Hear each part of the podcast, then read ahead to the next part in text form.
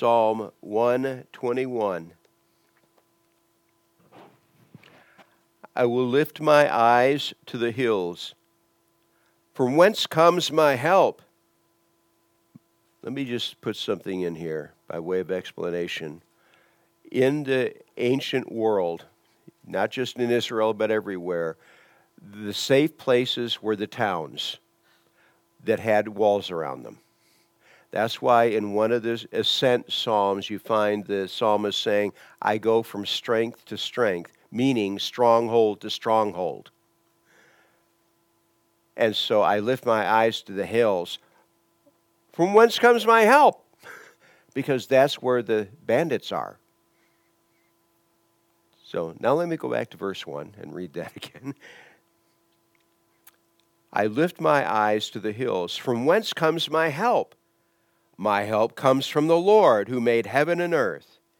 He will not allow your foot to be moved. He who keeps you will not slumber. Behold, he who keeps Israel shall neither slumber nor sleep. The Lord is your keeper. The Lord is your shade at your right hand. The sun shall not strike you by day, nor the moon by night. The Lord shall preserve you from all evil. He shall preserve your soul. The Lord shall preserve your going out and your coming in from this time forth and even forevermore. Let's pray. Did you record that part of the? okay.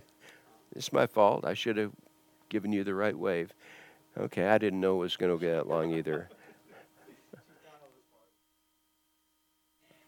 I didn't hear that. Okay. Philippians Philippians chapter 2 verse 19.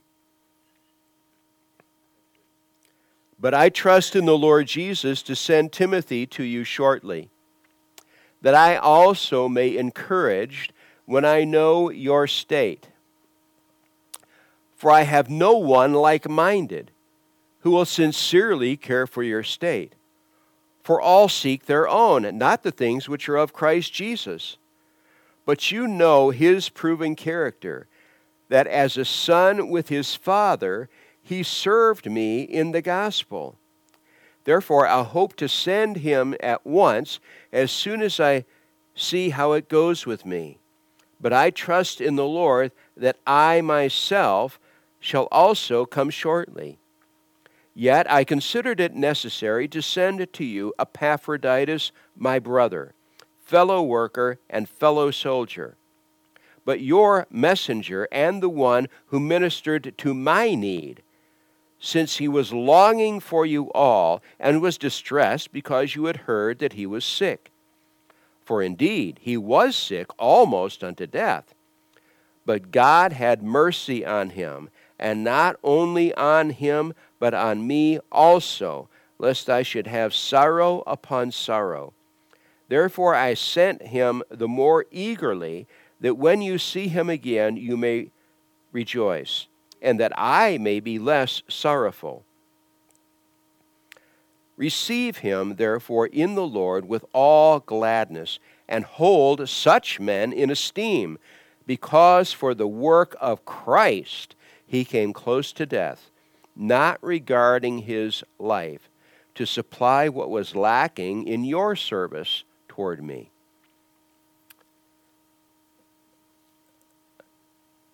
The title of this sermon is Fellow Servants, Philippians 2:19 to 30.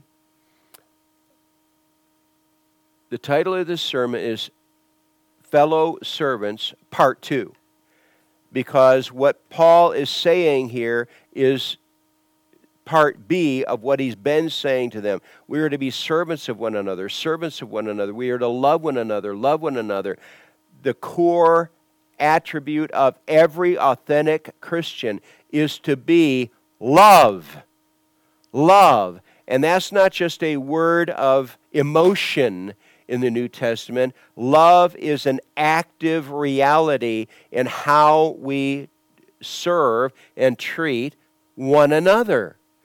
We are to always, whenever we come together as a body of believers, actually every place we go, when we go into the store, when we go to work, when, how can I best serve my fellow believers in this time together? How can I best serve the other customers wandering around in the grocery store?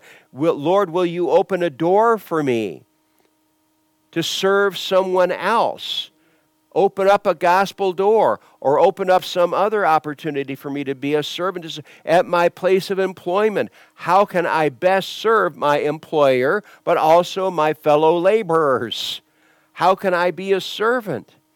And by the way, if you are being that servant, if you're fulfilling, fulfilling that job description in God's kingdom, the higher and higher and higher you will go in God's esteem and in the way the New Testament church is supposed to work is it's an upside down pyramid. Jesus you know, you see these pyramid forms uh, uh, in both in the military and in job sites and all this, and here's the boss and all these people below. Yes, that's a fine thing, but in the Christian realm, it's, it's upside down. Jesus is at the pinnacle of the pyramid, but at the bottom, it's turned upside down. He's carrying who is the one who strengthens us? Who is our servant of servants? It's our Lord Jesus. He didn't stop serving us at the cross. He is right now our intercessor, our high priest, the one who enables us, strengthens us. He is with us. He is with us. We can't see him, but he is, is present with us as if we could see him beside us. He is beside us in all of the fullness of who he is. And we are to be as best we can by His Holy Spirit's enabling power replicas of that. And that's the message that Paul has been speaking to the Philippians. By the way, he is also very heartened by the fact that he has seen that carried out in the life of that congregation, the people in that region of Philippi. They probably are several congregations by this time but he's seeing that servant leadership on the part of their people. And then he speaks to them about uh, he's under house arrest in Rome as he writes this letter, and a man who is living with him there to serve Paul is someone they know because he, when Paul had, before Paul went to Philippi, and if you'll remember when we read about three weeks ago, we read Acts chapter 16, which is the entire narrative about how Paul got sent, commanded to go to, to Greece, to Macedonia. And Paul had already met this fellow Timothy in, the in, the town, in the area of Lystra and Derbe, which is modern day Asia Minor, modern day Turkey and he had already met him. Timothy had already joined to the band of Paul's disciples and companions in ministry. And then they went to Philippi together. There were several of them that went there. And so they're familiar with this fellow Timothy because he had ministered with them and to them. And Paul says, but I trust in the Lord to send Timothy to you shortly. I really want to say, he's been with me. I really want to send him to you. Why? Because he can continue, resume his work of service among you. I want to send Timothy to you shortly that you may be encouraged when you know when I know your, that I may be also may be encouraged when I know your state. He will then report back to me. For I have no one like minded who will sincerely care for your state. What is sincerity? That is p- clean motives. He will not be serving you to ultimately serve himself. He will be serving you to serve you period. He will be doing it with sincerity, no false motives. I trust in the Lord to send Timothy to you shortly, that I also may be encouraged when I know your state, because he will report back to me. He will go minister to you for a time and then come back to me. For I have no one like minded who will sincerely care for your state. I trust his motivation and I certainly know his capability. For all seek their own, not the things which are of Christ Jesus. Just a few minutes ago, we prayed for the condition of the church in America. And I'm, if you look at the church as a whole, I'm talking about all the uh, declared so-called Christian. I'm talking about the denominations that have jumped off a left-wing cliff. All, if you look at all of these people who declare themselves to be Christians, frankly, I would have to say that well over 50% of them are false disciples. They're not authentic. And it may be a much larger percentage than that. We don't know. You don't know the rea- full reality of me. I don't know the full reality of you. We don't know the full reality. Only the Lord Jesus God the Father, God the Son, and God the Holy Spirit know the full reality. But even in Paul's day, you had people coming into the church who were there for only their own sakes, not the sake of serving Christ as they serve their brothers and sisters. For I have no one like minded who will sincerely, without, without false motivation, care for your state. For all seek their own, not the things which are of Christ Jesus. But you know his proven character. He, mur- he served among you, he ministered among you. You know his proven character, that as a son with his father, he served with me in the gospel. When Paul met Timothy, Timothy was already a Jesus follower. And he already had a good reputation in the churches in Derbe and Lystra. But his father, her, excuse me, his mother was a Jewish woman who had come to faith in Christ. His father was a Greek who hadn't. And so, because of that, that was part of the reason, Paul took Timothy, who already had a good reputation as a disciple, he took Timothy under his wing and began to father Timothy began to do for him what could have been expected of Timothy's own father if his father had been an authentic disciple of the Lord Jesus. For you know his proven character, that as a son with his father, he served with me in the gospel. Therefore, I hope to send him at once as soon as I see how it goes with me. I don't know what's coming next in my present imprisonment. But I trust in the Lord that I myself shall also come shortly. I'm expecting to be released shortly. And he was released. He was set free from this. What happened? Why was he there in Rome at all? He was there because he had been a prisoner over in the Middle East, and he was uh, the new governor of the Jews that had been sent by the Romans the Jewish lead, religious leadership said, hey, we want you to send that fellow uh, Paul to Jerusalem for his trial for all of the wicked things that he's done, the laws that he's broken. And the new governor, wanting to please those fellows, uh, said yes, and that's when Paul, being a Roman citizen, exercised a right that he has had as a Roman citizen and said, Okay, I am appealing to Caesar. I will be tried before the emperor himself. And they had to, his being a Roman citizen meant they had to approve, and they had to, at their own expense, send him to Rome. And we have this long, long narrative of the treacherous sea journey from that area to Rome shipwrecks and all kinds of things going on. But he got to Rome successfully. But why did he had found out the Jews were tr- wanting to kill him? And so he had made that appeal to Caesar.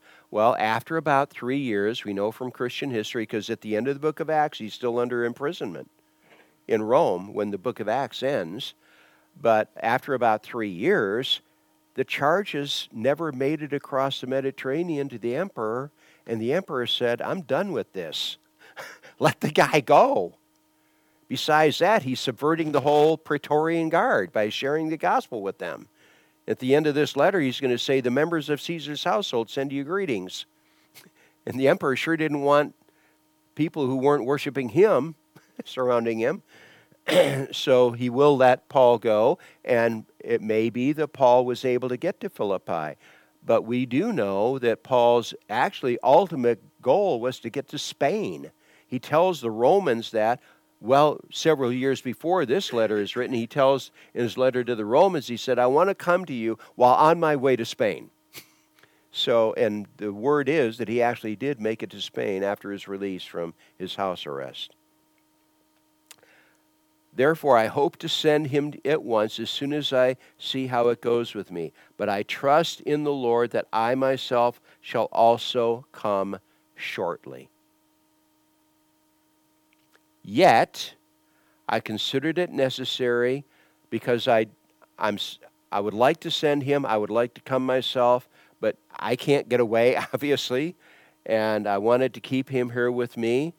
And so Yet I considered it necessary to send to you Epaphroditus, my brother, fellow worker, and fellow soldier, but your messenger and the one who ministered to my need. Epaphroditus was the man who brought their help from the Philippian church. They sent probably financial help to Paul in the care of Epaphroditus.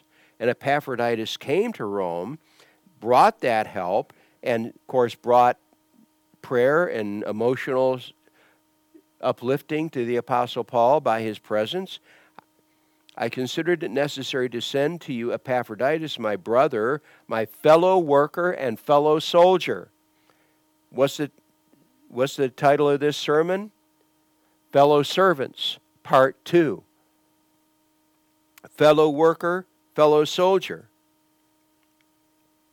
But your messenger and the one who ministered to my need, the one who brought your help to me. And he came, and not just by bringing that, but also by what he's done, since he was longing for you all and was distressed because you had heard that he was sick. For indeed he was sick, almost unto death, but God had mercy on him, and not only on him, but also on me, lest I should have sorrow upon sorrow. And so I want to send him back so you can see that your prayers were answered, our prayers were answered, and God brought him to full recovery. And so in, it's in fact Epaphroditus is carrying this letter to the Philippians. Since he was longing for you all and was distressed because you had heard that he was sick, for indeed he was sick almost unto death. But God had mercy on him, and not only on him, but also on me, lest I should have sorrow upon sorrow. I want you to notice this sorrow upon sorrow. Paul has been glorying in this letter. He has been glorying in the Lord Jesus Christ. He has been glorying in the way in which God governed his, his way to come to Rome. He's been glorying in what God has done through him since he came to Rome. Because these Praetorians, guard soldiers have had to come and be chained to him on a regular basis, what do you think he's filling their ears with? The gospel. The least accessible people in the Roman Empire have got to come and sit with Paul, take turns, and they're being reached with the gospel. But at the same time, all this glory is taking place sorrow upon sorrow. Paul is not in the most pleasant circumstance. He is in chains. He's being chained to these Praetorian guardsmen. It's not the most pleasant circumstance. Sorrow upon sorrow upon sorrow. But, and this is what is promised to us that we can have joy in the midst of pain. We can have joy in the midst of pain. We have people right now in this congregation. This one lady we prayed for with her pain condition, I was absolutely, totally about five weeks ago. She was here. She gave a te- private testimony to me. I was blown away by this lady's who's been through several years of incessant pain expressing the joy that she has in the Lord. I'm like, what? This is outrageous. This is magnificent. We have a lady here right now that's going through this health issue with her heart. She's the picture of joy. is she going through testing right now? Absolutely. But we, as Jesus disciples, as Jesus saved ones, as the children of God, we get joy. Joy can be ours in the midst of the pain. And so it was with the apostle. But he wasn't, a, he wasn't unusual. That is the inheritance of all God's people. For indeed he was sick almost unto death, but God had mercy on him, and not only on him, but also on me, lest I should have sorrow upon sorrow. Therefore I sent him to you, sent him the more eagerly, that when you see him again, you may rejoice. Yea, we got Epaphroditus back. And then Epaphroditus fills their ears with the testimonies, not only of the letter that he's carrying, but other things that he can tell them that he experienced while ministering there to and with Paul. That you may rejoice, and I may be less sorrowful. Receive him, therefore, in the Lord with all gladness and hold such men in esteem. Because for the work of Christ, for the work of Christ, he came close to death, not regarding his life. The number one agenda item on the to do list of Epaphroditus, the number one agenda item was serving his Lord Jesus Christ serving the apostle and thus serving the Lord Jesus, serve being a servant of God, loving God was at the top of his to-do list. He came close to death, not regarding his life, setting his own physical continuing on this planet, that was secondary to serving Christ.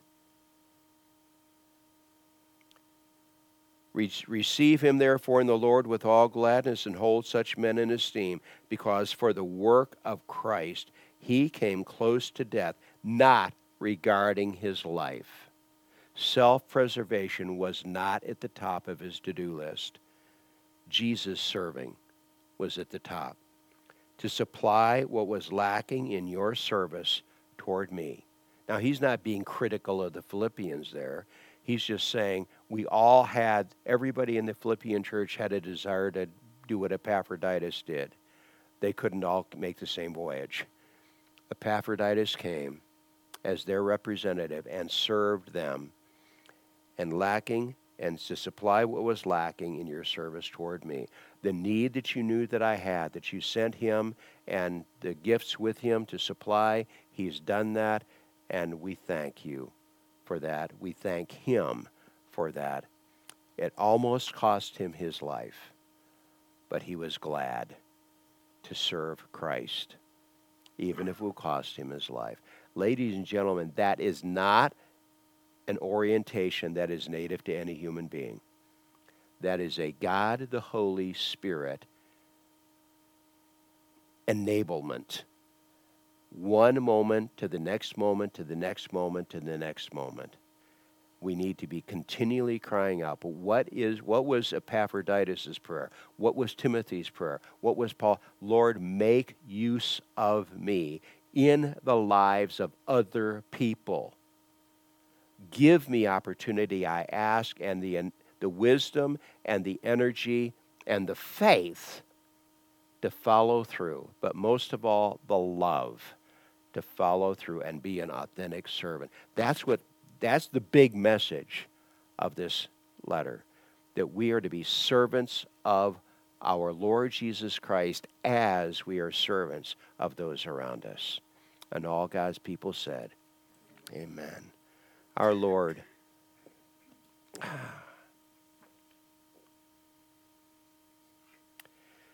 Left to ourselves, none of us is up to this. But you don't leave us to ourselves. You granted to us the indwelling of the third person of the Trinity, God the Holy Spirit. He dwells within us. You, Jesus, are interceding for us. You are our shepherd. You are beside us. God the Holy Spirit is in us.